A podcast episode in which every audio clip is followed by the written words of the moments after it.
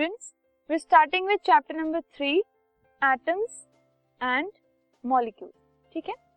इस चैप्टर के अंडर जो हम टॉपिक स्टडी करेंगे, उनका एक ब्रीफ ओवरव्यू एक आउटलाइन हमारे पास है। तो सबसे पहला टॉपिक जो हम देखेंगे वो है law of conservation of mass after that we have law of constant proportion then we have Dalton's atomic theory उसके बाद हम एटम्स की डिस्क्रिप्शन देखेंगे एटम्स के बारे में बहुत सारी चीज़ें देखेंगे।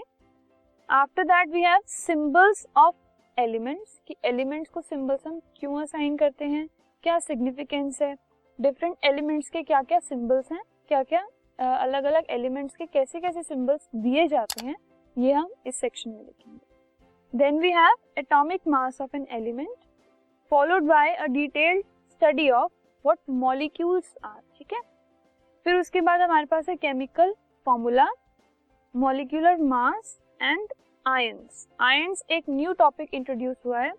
ये क्या होते हैं? आयंस कैसे फॉर्म्ड होते हैं? कितने टाइप के आयंस होते हैं? ये सब हम इसमें पढ़ेंगे। Then we have chemical formula again फिर gram atomic mass and gram molecular mass lastly we have mole concept ठीक है? सो so, ये एक ब्रीफ ओवरव्यू था एक आउटलाइन थी कि हम इस चैप्टर में क्या क्या चीज़ें पढ़ने वाले so let us begin by a brief introduction अब इंट्रोडक्शन में जो चैप्टर का नाम है वो है एटम्स एंड मॉलिक्यूल्स ठीक है? एटम्स और मॉलिक्यूल्स कॉन्स्टिट्यूट करते हैं मैटर को मतलब मैटर बना होता है एटम से और मॉलिक्यूल अगर हम एटम्स और मॉलिक्यूल्स के ऊपर बेस्ड कोई चैप्टर पढ़ रहे हैं तो हमें पहले ये पता होना चाहिए कि मैटर क्या होता है।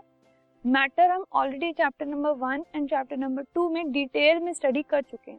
So let us have a quick recap of what matter is it is anything that has mass and it occupies space जिसका मास है और वो स्पेस ऑक्यूपाई करता है ये बेसिक डेफिनेशन है मैटर की।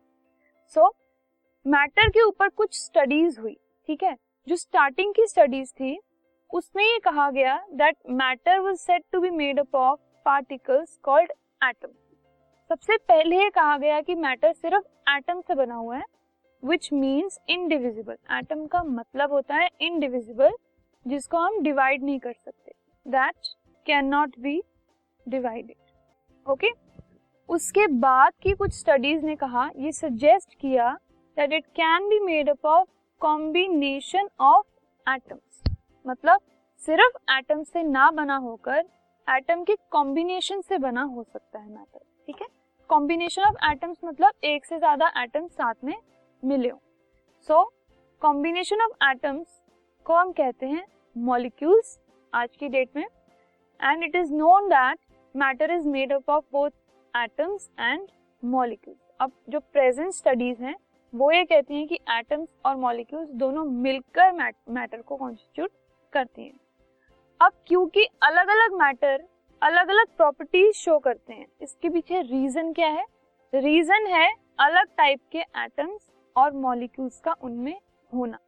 क्योंकि अगर हम वुड की बात कर रहे हैं या आयरन की बात कर रहे हैं, उनकी प्रॉपर्टीज़ अलग है, क्योंकि वुड में अलग एटम्स एंड मॉलिक्यूल्स हैं आयरन में अलग एटम्स एंड मॉलिक्यूल्स हैं।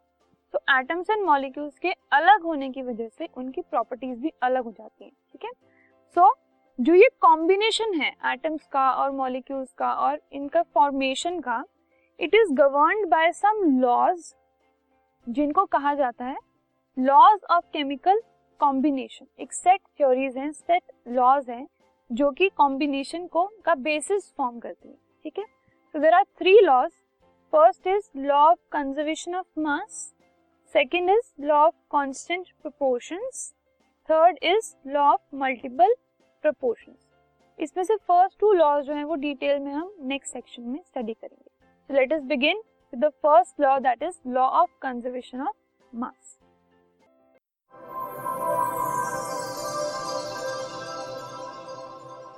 this podcast is brought you by Hubhopper Shiksha Abhiyan अगर आपको ये पॉडकास्ट पसंद आया तो प्लीज़ लाइक शेयर और सब्सक्राइब करें। और वीडियो क्लासेस के लिए शिक्षा अभियान के यूट्यूब चैनल पर जाएँ।